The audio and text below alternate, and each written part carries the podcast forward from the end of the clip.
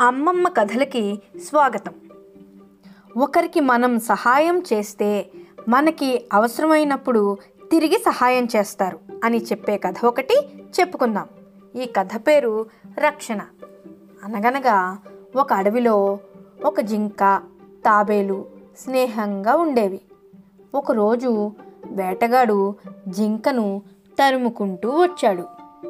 అప్పుడు తాబేలు వేటగానికి ఎదురుగా వచ్చింది.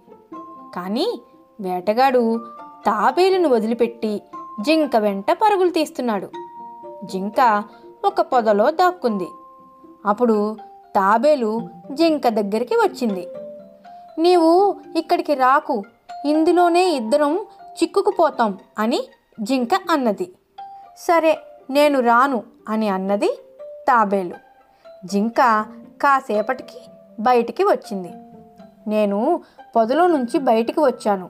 ఇప్పుడు ఏం చేద్దాం? వేటగాడి నుంచి ఎలా బయటపడదాం? అన్నది జింక.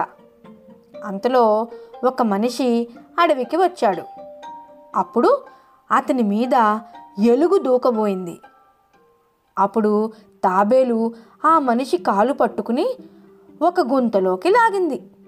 ఎలుగుబంటి నుండి ఆపద తప్పింది. అతడు సంతోషించి తాబేలు జింకలను వేటగాడి నుంచి రక్షించాడు. ఇద్దరూ సంతోషంతో తమ నివాసాలకి చేరుకున్నారు. కథ కంచికి మనం ఇంటికి.